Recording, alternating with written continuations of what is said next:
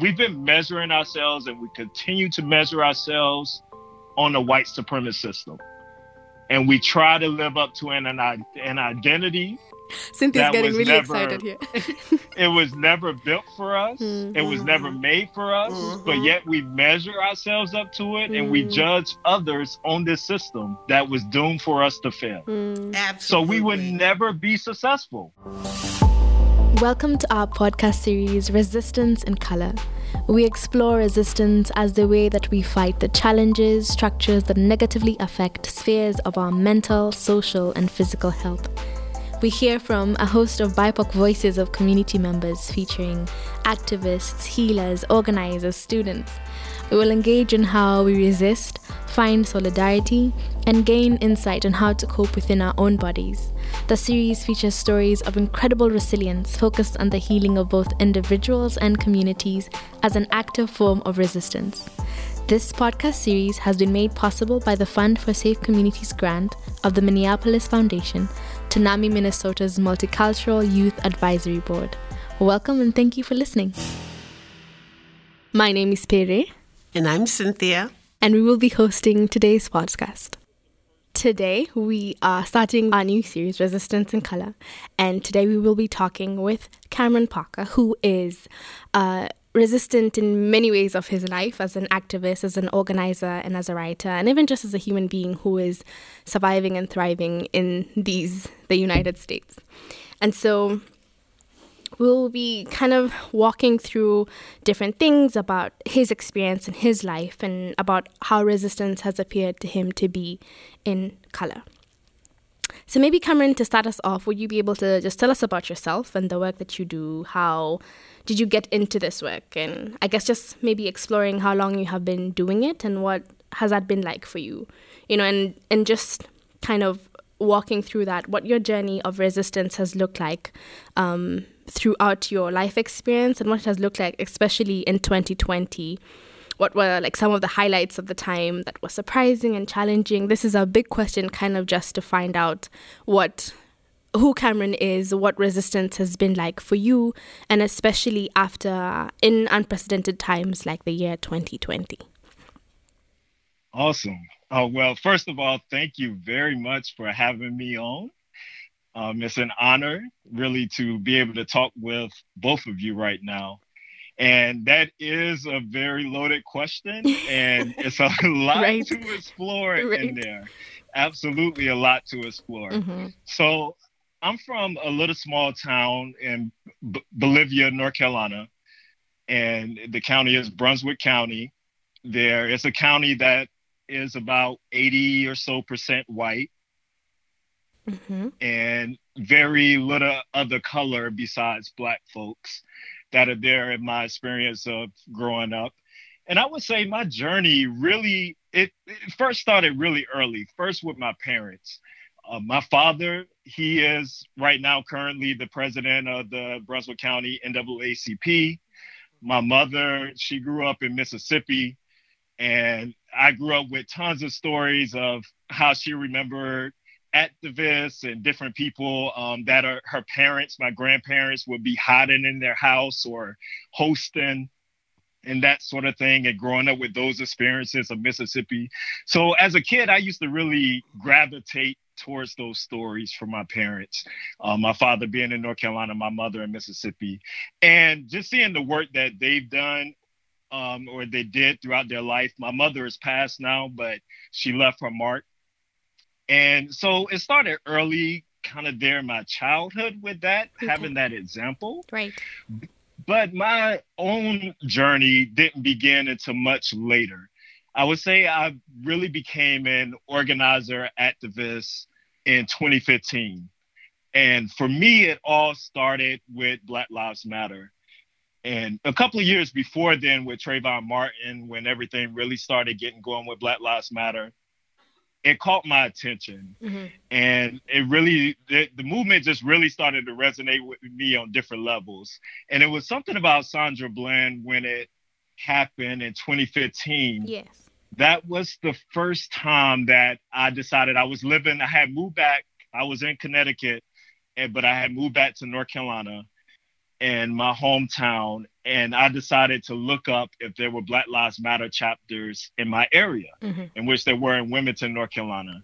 And so that was the first time that I attended a protest um, mm-hmm. for Black Lives Matter, then in 2015.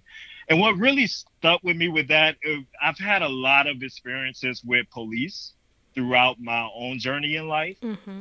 and experiences that I have not been able to, or I wasn't able to wrestle with really in that time. And what happened to Sandra Bland was something that I identified could have happened to me very easily. Mm-hmm.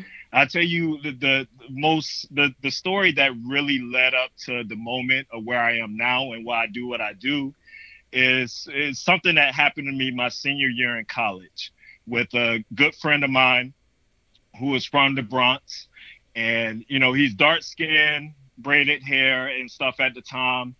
Um, and I was driving up to Connecticut for a job interview, actually, that eventually brought me to Connecticut. Mm-hmm. And he rode with me so he could stop by and see family. And we had a good time in the Bronx. And on the journey home, it was about 1 a.m. or 2 a.m. in the morning. We were probably about 50 minutes or so outside of Raleigh, North Carolina. Mm-hmm and he was driving my car. I was asleep in the passenger seat, and I woke up to blue lights. Mm-hmm. And you know, he started panicking. He was like, you know, I promise I wasn't speeding. I don't know why they're stopping me. I don't know what's happening. Mm-hmm. And I was like, all right, it's okay you know, we, we, we just calm down. We'll be okay. But we're both anxious right at this time. Yes. College students getting stopped by the cops, you can imagine. Yes. Mm-hmm. So when the cop comes up to the car, you know, he asks for the typical stuff, license. My friend gives him his license. He asks for the registration. I go in and get that, you know, and he starts the line of questioning that mm-hmm. I thought was very odd. Mm-hmm. This is my very first experience with police. Right. And he is, um, you know, asking where we coming from. What was our business there? What were we doing? Mm. Do you then it leads to do you have any drugs in the car? of course. that sort of a thing. And I'm like, how does it get to that leap? Right. You know, we kind of look at each other, we're like, um, no you know, and then he goes back to his car. He has our information, and he's sitting there for a while. And you know, at this time, we're starting to panic a little bit, yeah. like what is going on? Uh-huh. And so at that moment, he uh, we noticed, or a few moments later, I noticed a lot of cop cars start coming around. Oh. And then all of a sudden, you see the drug dog coming out. Um, oh, and wow. he comes back to the car and he asks us to get out of the car. Okay. And we're like, on what grounds? What for? Like, what? Why do we need to get out of the car? And he was like, just get out of the car and things will go a lot smoother. Hmm. so at this point, you know, definitely teenagers panic. We we get out the car. Yes. Immediately, you know, he starts questioning us again on the side as the drug dog starts going around my cars. Do you have drugs in the car? And we're like, I told him, no, sir, we, we do not have any drugs in the car. And he starts again. He just says, this could go a lot easier if you just tell me the truth. And at that moment, he puts us on the ground. I remember the ground just being like cold and mm-hmm. wet um, during this time. And we're laying there what seems like hours. It was probably about 10 minutes as they're just tearing through my car, yes. going through everything. And he comes back one last time and he asked me, he tells me to get up off the ground, and he's like, you know, I'm gonna ask you one more time, do you have drugs in the car? And I was like, look, I don't know what else to tell you. We do not do drugs. We never done drugs in our life. Right. We do not have drugs in the car. Mm-hmm. And then he holds up some marijuana, and he asked me, then what is this? If you oh. don't do oh. drugs. And so I look at him, and then real quick, I get a little smart mouth a little bit, and I'm uh-huh. like, well, obviously that's not mine, so it must be yours that you put there. Oh, oh, oh. and so at that point, you could tell he got a little bit red in the face. Mm-hmm. He got really red in the face. Mm. And he says, you know, he he it says some words that I'll just never forget right now. Or I never forget ever whenever he looks at me and tells me and he holds up the drawers to my face and was like, pretty much, right now, you know, I I can take you down for this, Oh, but wow. at this point, I'm gonna let you go. wow. You know, and he literally told me, and it wasn't I could take you down. He said the words, "I could ruin your life right now." wow. But at this point, I'm gonna let you go. And so we had to collect ourselves off the ground. You know, obviously no apologies, no none of this. Um, get back in the car, and we're kind of left with that experience. yes. And it's what do you do with that? Mhm. And I didn't know what to do with that for a long time. And that was the major kind of experience, but I've had several after then, and a lot that have led to over, I would say, over 70% of my stops by the cops have led to drug searches and me being asked to be put in the car, out of the car, put in cop cars, different stories. Mm.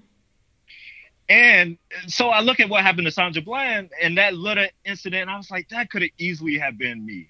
And I Mm. could have been taken to jail for Mhm. something, you know, that probably that I, I wouldn't have even been guilty of. Mhm. And and then the fact and the mystery around her death and all these things. So it just really struck something in me. And I went out and um, that that rally, that protest was it just motivated me from that day on. Then in that experience. And right then I, I immediately joined the chapter right there in my area and just started organizing and uh, with them since that day. Um, back in 2015, while my whole time while I was still in North Carolina. So in resistance, I would say in color for me, it has been it's, it's been a journey. Like since I joined or since I really started organizing with Black Lives Matter 1st Mhm. um, a lot of my experience has changed. Yeah. Uh, just with the way, even on the job, I used to be uh, a public speaking teacher at the community at the community college in my area Mhm. back then. And um, you know, I was getting in the papers and some stuff with some things, or being identified, interviewed on the news with different stuff going on in the area, and then you start hearing the whispers around the, the office. Oh, he's that Black Lives Matter guy Oh. and you start to hear that people i start having so many interesting conversations with colleagues Mhm. and you know and start to talk about these issues and on so many levels um and, and so it's been it, it's been an interesting journey to just to see new relationships form Mhm. some relationships end um just a lot of you know discord that can come with that just being involved with something as simple as black lives matter which should be a no-brainer Yeah. but i would say in 2020 also when you mentioned 2020 Yeah. the highs the lows of 2020 I, it 2020 was very interesting Hmm. and I would say 2020 was the first year that I decided to organize, I say, for a job, like to actually get hired as uh, getting paid to organize, Right. you know. right. Um, everything was really about it's just what I did. It was uh, my passion, what I loved, but I had other jobs, things of that nature. And I started off with organizing 2020, and it was kind of a platform to lay out uh, for the Biden um, administration to come in and do their thing. And so we were in different areas throughout the country. And I was in, living in Washington, D.C., but because of the pandemic, which added a lot of interesting layers to Yeah. 2020, I was working in North Carolina virtually and organizing virtually that whole time. And I would say what was so interesting about 2020 with organizing together to then at that moment, we just had Breonna Taylor, Ahmaud Arbery, and then George Floyd happen, you know, all those things. Yeah. So the atmosphere was very heavy and thick trying to organize in those moments too. And we had this important election that was coming up. Yeah. Um, so already it, it was it was just uh, it was such a difficult thing to navigate emotionally Yeah. on one level and then at the same time the conversations that i would have with people would be so disheartening just to find out that there are a lot of people who believe a lot of warped things Hmm. in in our area and it was just kind of an eye-opener just to engage on that level, on the bigger level, when you have a bigger outreach and you're out uh, talking to lots and lots of people over the phone and doing different things. Yes. Uh, so with that experience of organizing in 2020, that was very interesting, but it also had its highs too as well of uh, of great conversations and finding those people who are really motivated. Mhm. A lot of people were motivated to resist at this Mm. point and fight for change. And that led me to the where I ended up with Color of Change, where I worked the second half of, of 2020 through the election um, until my contract ran out there through the end of this past uh, to the end of January. And that experience was completely different. I had never worked in a black space Oh. in a space where it was, you know, just black leadership, black people, um, and all different shades of black, all different kinds of black, all from different areas of the world, you know, Yeah. um, and just and to have that celebrated, and to have blackness be the center of Hmm. everything Mm-hmm. that was a completely different experience and concept for me to have in a workspace.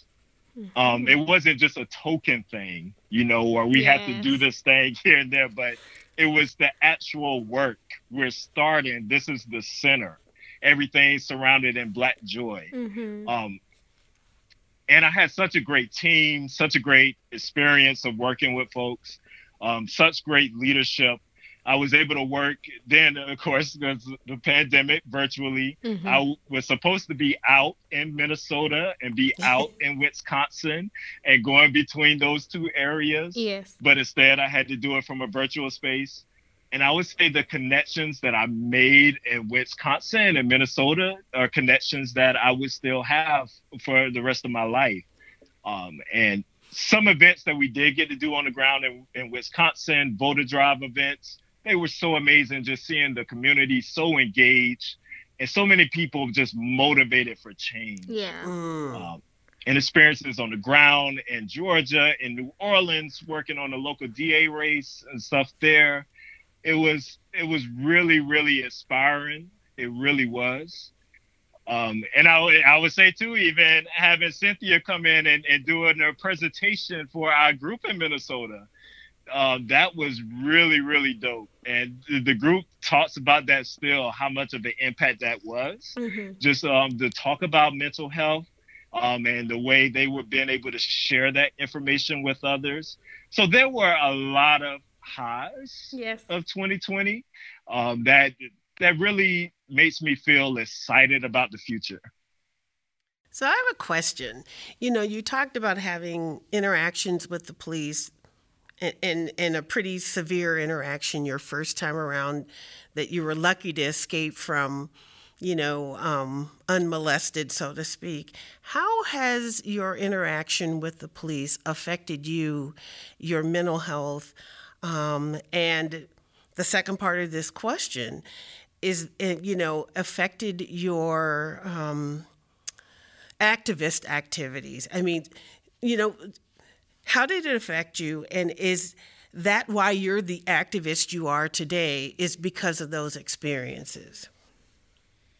Starting with that last part, absolutely. Mm. Absolutely.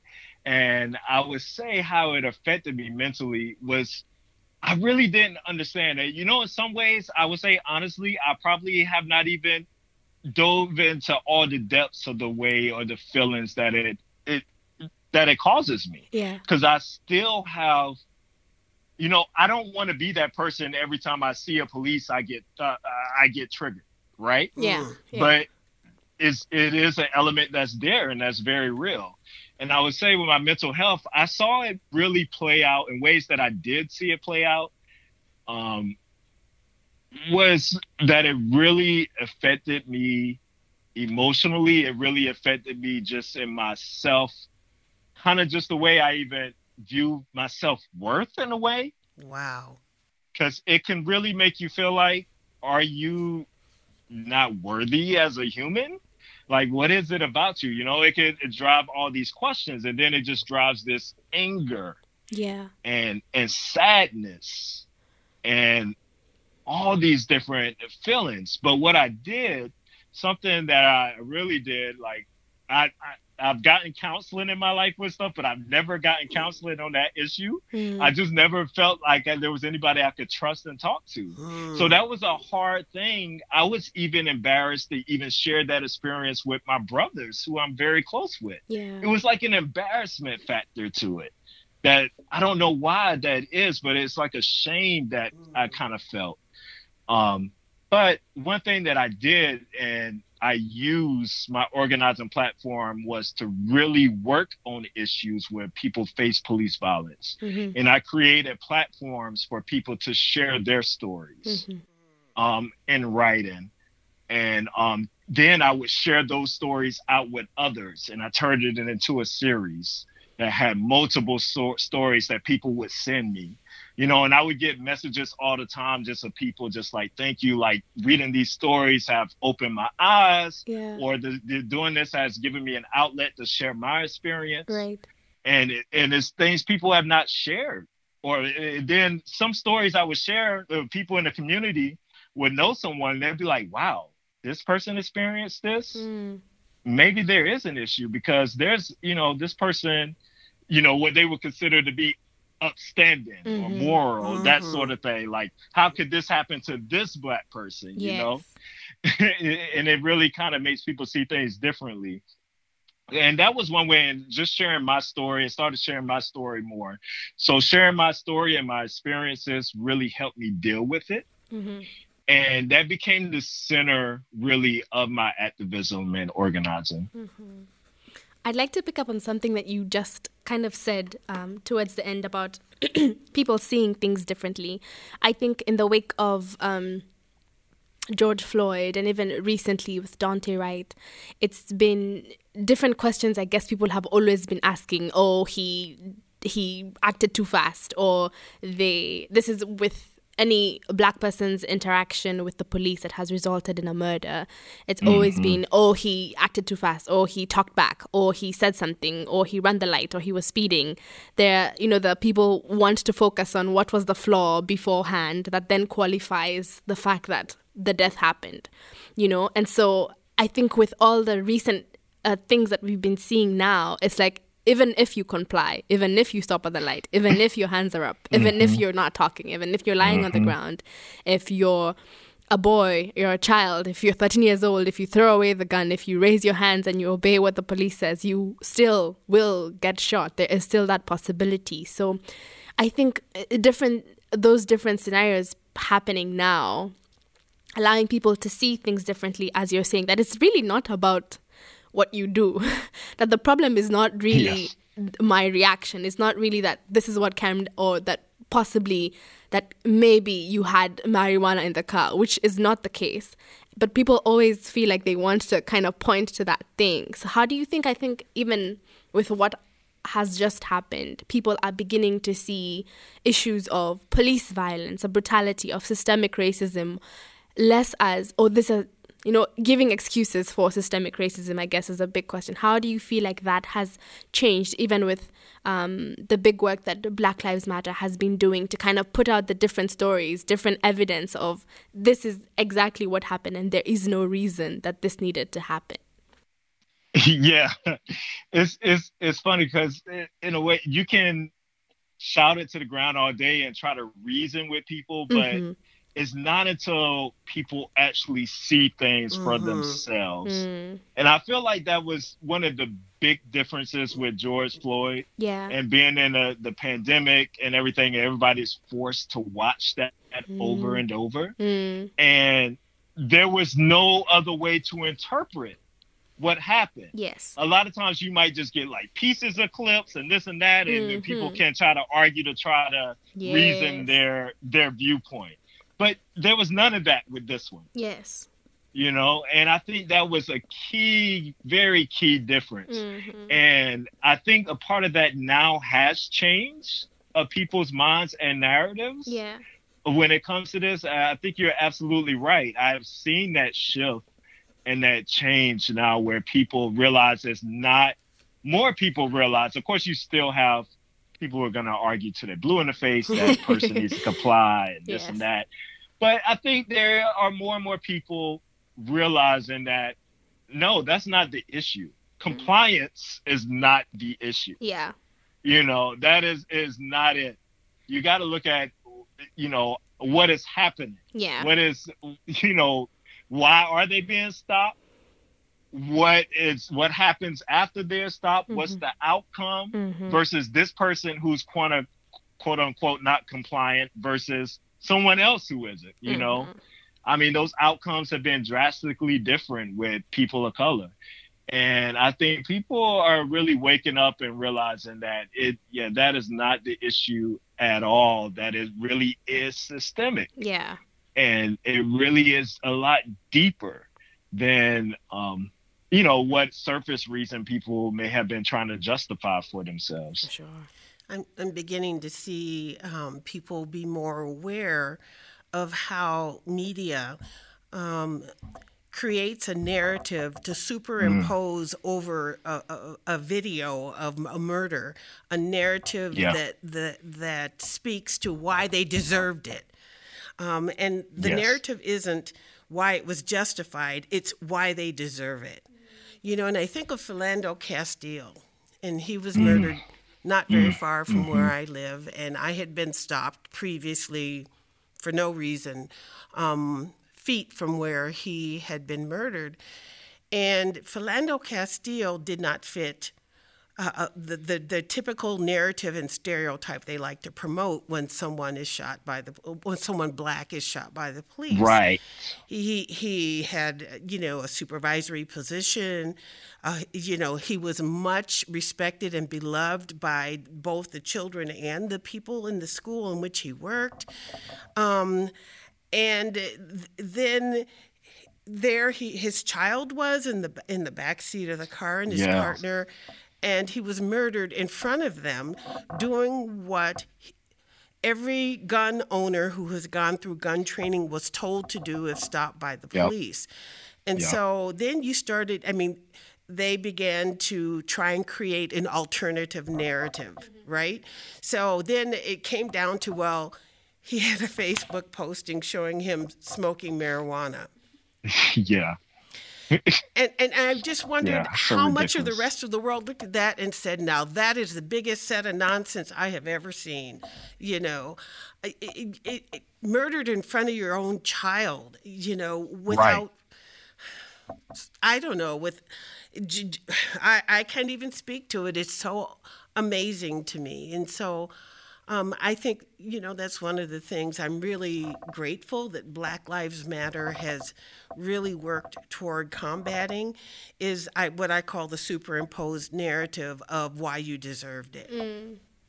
Yes, I think that's an excellent, excellent point because that that has been the the, the dominant narrative, um, and it still goes on. You can see on networks and certain ones and certain people that try to create all these reasons. They're doing that in North Carolina now, um, with with there with the case and trying to create all these different backstories and try to make to paint someone out to be a bad person hmm and quote unquote bad, you know. So it, it makes you feel better or okay with um, them being killed, being lynched, being Mhm. just right there before our very eyes. Mhm.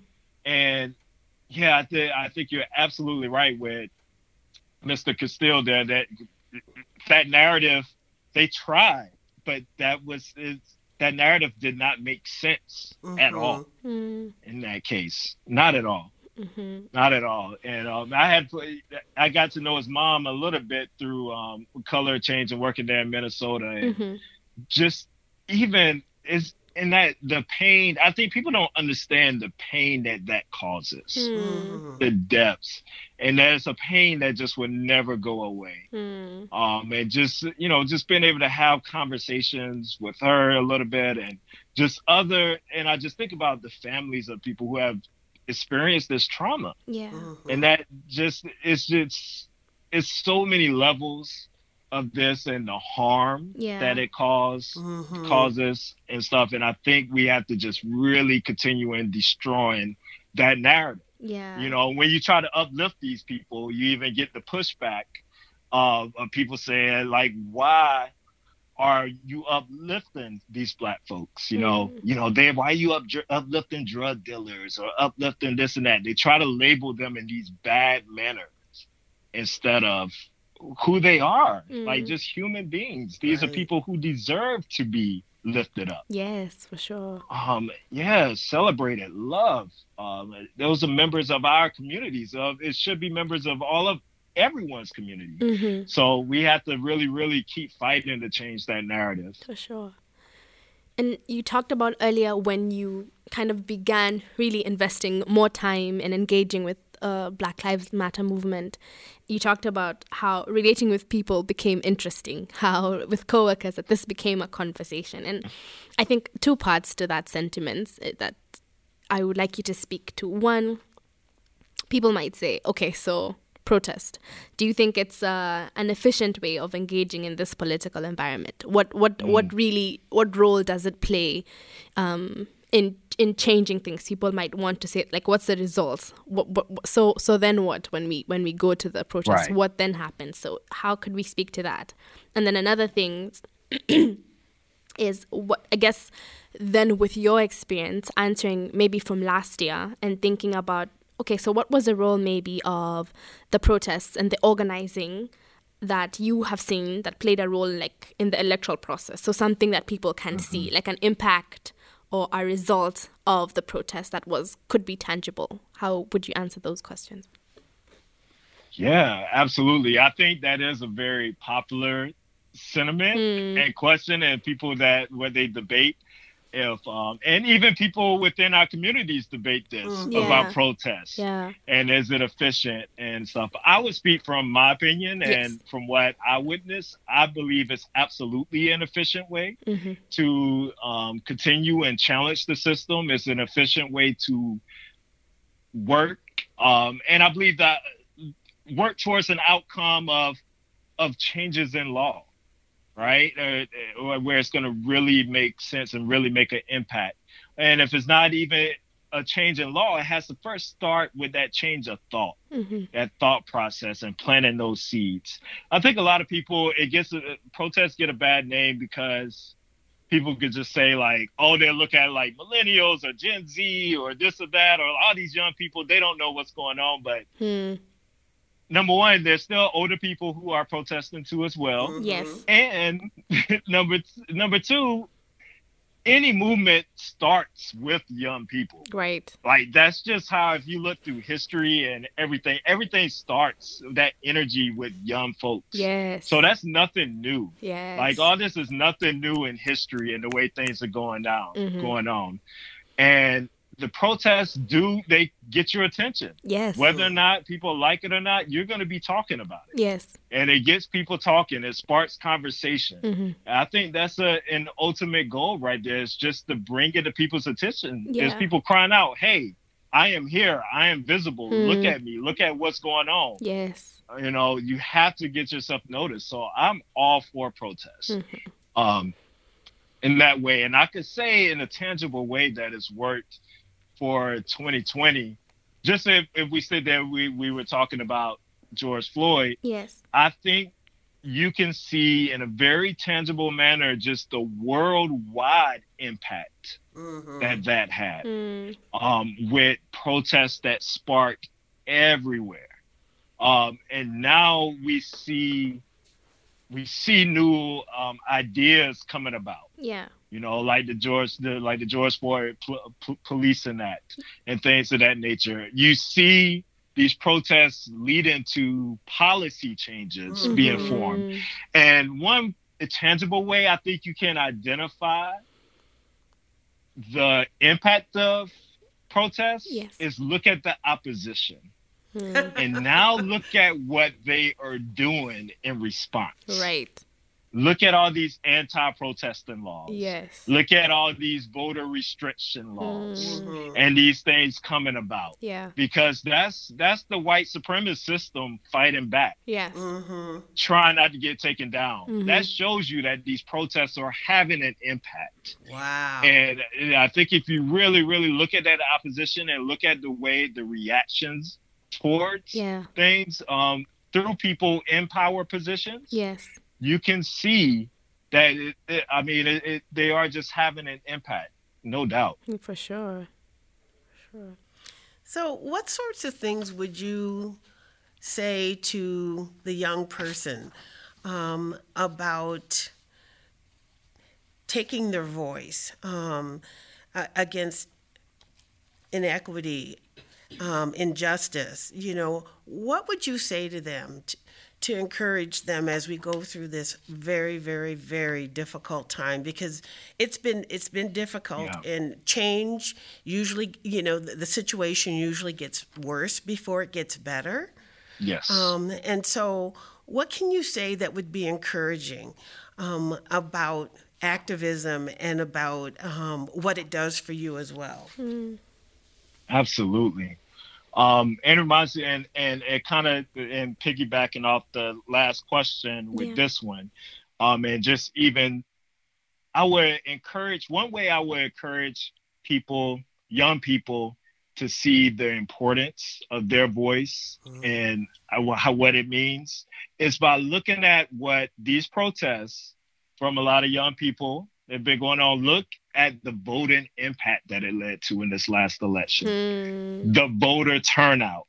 Um, look at what we did, what we accomplished. Mm-hmm. I mean, there's there's something to be celebrated with that. Yeah. Um, with even if it's just a momentarily, uh, uh, you know, just something momentarily that we are celebrating. So I would just try to encourage them that it there is it does make a difference. Yes. Um, people are listening, mm-hmm. people are impacted. You might not think that you are important enough for someone to listen to you, or mm-hmm. you might not think that your story, you know, it may not be a, a, national story, or it may not, you may not feel like it's something that people would gravitate to. Mm-hmm. But I tell you, just someone with experience, because I had all of those feelings. Yeah. And it was just like, why would I put myself out there? Why would I write articles on this? Why would I do this and that? No mm-hmm. one's gonna listen. Mm-hmm. But you would never you you just never know the type of people who reach out to you. Mm-hmm. Just for you opening from you opening your mouth.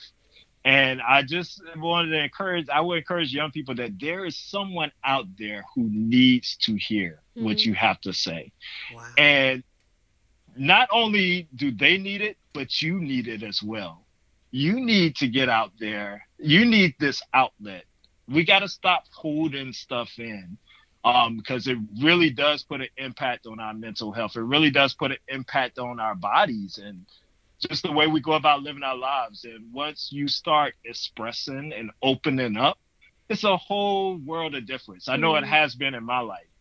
So I would encourage them, and I would say, just like you said, it does take time. Yeah. People have been doing this for their whole entire lives. And people have died and not seen change, mm. you know, in those levels. But it doesn't mean that it wasn't worth it. For sure. Like we see where we are now. If people felt this way 100 years ago or so, we would not be where we are now. Mm. Amen.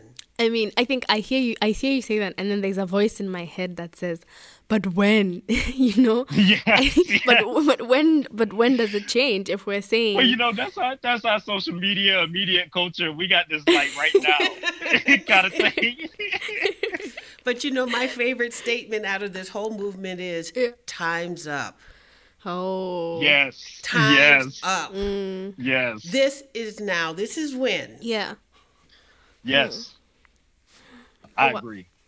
and uh, maybe maybe we can jump onto the the the time is now by a lot of I think what a lot of people play on to remain resilient, um, and I think is a big picture of what resistance in color sounds like, and, and that is black joy, and that's something that you talked about while you were at Color of Change. Could you just speak a little bit more about what that looks like to paint a picture of what I guess black joy is as resistance, as what resistance in color looks like?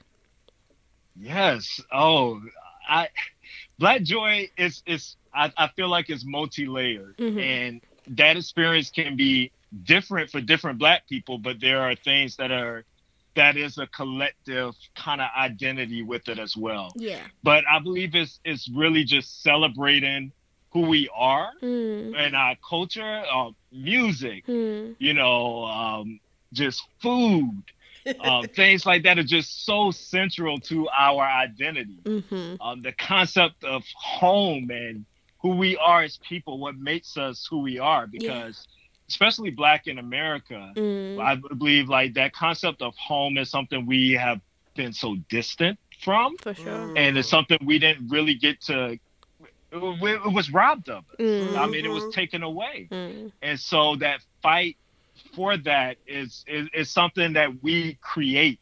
Uh, it's very unique with with Black folks. Is is the way that we can create a home Mm. an Yeah. identity and it becomes a power source of you know of of the world it is something people gravitate to Mm-hmm. towards you know in pop culture and all these different things it's stuff that we create Yeah. all the time and i think celebrating that stuff um, and who we are and i think it's super important just for our just own confidence our view of our self-worth Yes. just to really fight the system. Mm. And one thing I just say, it, we always measure. We've been measuring ourselves, and we continue to measure ourselves on the white supremacist system. And we try to live up to an an, an identity. Cynthia's That getting really never- excited here. It was never built for us. Mm. It was never Mhm. made for us. But Mhm. yet we measure ourselves up to it, and we Mm. judge others on this system that was doomed for us to fail. Mm. So Absolutely. we would never be successful. Yeah. and we keep trying to do this whether it's like you know it could come out of simple things like hair or dress or Mm. Masculine feminine all these different concepts Mm. all these white identity things that we keep trying to that were created for i mean particularly the white man to stay in power Mm-hmm. and we keep measuring and li- trying to live up to these things but that's not us that's not our culture i feel like black joy is it, is really celebrating the true Mhm. nature of who we are Right. And and just living in that inspiration and having that be your your driving source of the way that you live your life For sure. like you can't touch me you can't touch me boo no. like I am that. from a different level here, right? I am on a different stratosphere. right. And I think it's fine to think that way. Hmm. I totally agree, and I, uh, this is my soapbox, as you probably already know, uh, uh, Cameron. But the other thing that I that I would like to add to Black Joy is is is that you know when we step into academia, we Yes. end up getting I'm going to use the word brainwashed. Um, and we start to use language that always leaves us lacking, um, you know, disparate, um, you know, um, minority, um, underserved. Marginalized. Marginal. Oh, I, my hair stands Yes. up on the back of my neck for that word marginalized. Yes. And Oh, as yes. as we're seeing, you know, the, the population of white people decrease, where they will in fact be minorities. I don't know Right. if you've noticed it, but there is a whole new set of language, none of which um, is the language that has been used to describe my, you know, people of color and less represented people. And it's so interesting because. Um, inherent in this language is the idea of pathology. You know, inherent in this language is the idea that you've done something wrong, which is why Yes. y- your stats compared to that of your white peers are higher or lower, you know. And and so when I think about how whenever the data is reported about anything relative to people of color, um, how it is always compared to the white peers. And that serves a very, very, very important function in white supremacy. Number one, it says as you compare to the, the best standard. The next is, is is is that something's wrong with you if you if you're not at that same level. Um, but when you look at things, for example, I have never ever ever heard um, a disparate um, um, a disparity referred to when you look at suicide rates for black people have historically been extremely low as compared to white people across almost mm-hmm. all age groups, right? But you mm-hmm. never hear their data com- compared to their black counterparts. Never. Mm. I, I spent some time looking through the research to see if I could find any language that could prove that theory wrong. And so now that we're seeing um, that that the numbers of white people are decreasing, what you're you're seeing a whole new language that portrays their situation as minorities as a more positive um, um, position. It's so interesting. You know, this is one of my fields of study in school as well, and something I'm really interested in. But it is how things like racism um, are communicated indirectly. Um, and so we have this whole medical mental health language that serves the purpose of enforcing white supremacy and having us be the enforcers. Mm. You know. Wow. So anyway. that is wow. No, no, um, you have opened my eyes right now to something I didn't even really look at it from that perspective, mm. and really in terms of the language and the way that because I tell you one thing that has always bugged me, and you know I go off about with my brother, buzz him too, my brother here, and just roommate different things. We talk about it all the time. Is just why this big focus on like the white, you know, don't forget about the white working class or the white this and that, and hmm. you know, it's all this narrative of how they've been forgotten and this and that. But you're so right. The way that this the way that white folks are talked about now in that sense is not in those same terms. Mm-hmm. Then language, you know, there's power to language. I'm gonna I'm gonna really start paying attention to that yeah. right now. Well, my my last word here is, is my last word that just absolutely uh, drives me to have an extra cup of coffee is is the word microaggressions. You know. Oh, but yes. I don't yes. know. Have we had this discussion? But, we have not. okay. Well, I'm going to give you the two minute elevator speech. Microaggressions are those common everyday things that you know, of racism um, mm-hmm. perpetrated against black and brown people. And the way that it's described is is, is, is that they're minor things where the, yes. the, the, individual perpetrating the microaggression didn't intention it. It wasn't intentional. And so this is the biggest scam going. Uh, seriously, here's the thing.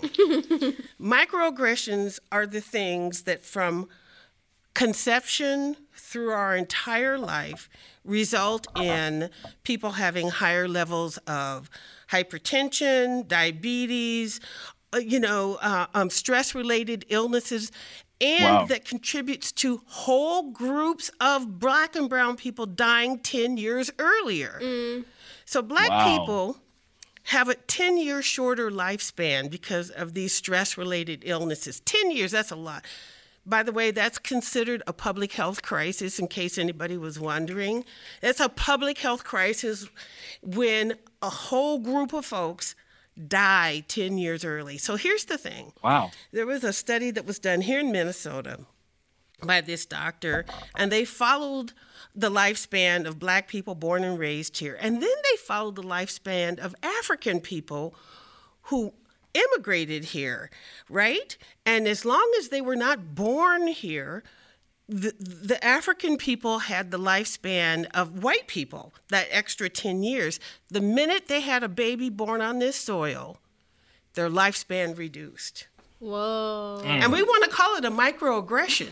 so this so Ain't nothing micro about that. Exactly. No, nothing is micro. if something can kill you 10 years earlier, change the quality of your life. Mm. That isn't micro. And my question is is why would we then focus on the unintentionality of the supposed unintentionality of the person perpetrating it and not the the outcome of the action? Right. Right. Yes. Yes. you know, and I think that's a Ooh. common theme. It even relates to back when we are talking about policing and all this. Mm-hmm. You know, it's like the outcome is never focused on. Right. It's always another factor, something else. And I think you said I one of the reasons why I think you said and what you I'm sure there are mul- multiple reasons, but one that comes to mind would be my opinion. Is something you said as as you were going through um, all that was that it makes people feel better. It's Mm. easier. Mhm. You know, when she says uh, it's really not that bad. Right. You know, I didn't mean it's unintentional. Yeah. Because the worst thing ever for a white person to be is racist. Mhm. so it's like it's it's uh, oh I didn't mean it. You know, it's unintentional. It's okay. You know, you shouldn't be that mad about that Right. because I just need to learn. I need to be taught. Mm. Um, I think it, it's just a way for people. It that's something that bugs me too, it's it does. It's just a way for people to feel better about themselves. I Yeah. feel. Man, I think we've like explored so many different areas, but also haven't had enough time to like dig into the same same uh, many. I, I think things that we've touched on.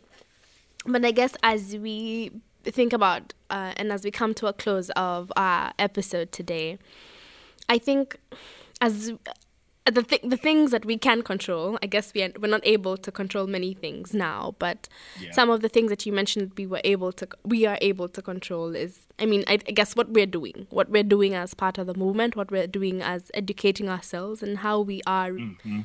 surrounding ourselves with with in places or in communities that kind of give us that black joy. And so as we come to a close and we're thinking about this theme, wow, resistance and color, that can be exhausting, that it mm-hmm. requires so much effort to remain Yes. resilient, to remain resistant. Thinking Yes. about closing remarks here, what would you give to our listeners and what kind would you share with them about things that they can do or we can continue to do as an act of resistance that will be difficult for sure, but really truly is is, is what will keep us sane and, and kind of Yeah. taking care of our wellness as an act of resistance and color. Absolutely. I think that's super important. Number one, I I've learned in in life, like you do have to take care of yourself. Hmm. And it's okay to be tired. It's okay to feel overwhelmed and to step back Yeah, for a minute. yeah, I like that's totally fine. And that's something coming out of this election that I learned with myself and 2020, you know, it, it was rough, and we've all been through a rough time through in so many different ways right. and I, I honestly like I, I just took a break. Like uh, I was like, I'm not writing anything. I'm not dealing with this. Mhm. I'm not watching the news. I'm not, you know, I had to take a little break. I went and got for the first time in my life. I went and got me a manicure and pedicure. Yeah. Good for you. you know, yes. so I, I got some massages. You know, did this, relaxed by the ocean. It's I, I, you have to do things like that. Mm-hmm. I think, you know, if you're able, you know, where a lot of us are in different situations where you can't do everything that you might want to do, Yes. but there are ways that you can look on the level that you are to relax and take care of yourself. If it's just turning on the TV and zoning out, Hmm. cutting off your phone for a little bit, Yes. not watching the news, or just, you know, doing something that you enjoy. hmm In that, you have to do that. So take care of yourself, number one Right. first and be in your mind. But we all know there's work. There's work to be done. Yes. Right. Mhm. And we know we and we there's work that many of us want to do and a lot of us can feel overwhelmed. hmm It's like how can I make a difference? Or, you know, I'm not able to go out there and protest, so I'm not able to um write this or that or do that. I think one thing that you can do and what I, I did in my journey was stop looking at things on such a macro level Right. Mhm. and just looking at on things more on a micro level, Mhm. just little things. If Mhm. it's having a conversation with a neighbor, Yes. if it's um, signing up for a text campaign, Yes. if it's you know identifying some local group in your area that's doing something, and maybe you can volunteer one Saturday Hmm. and doing something.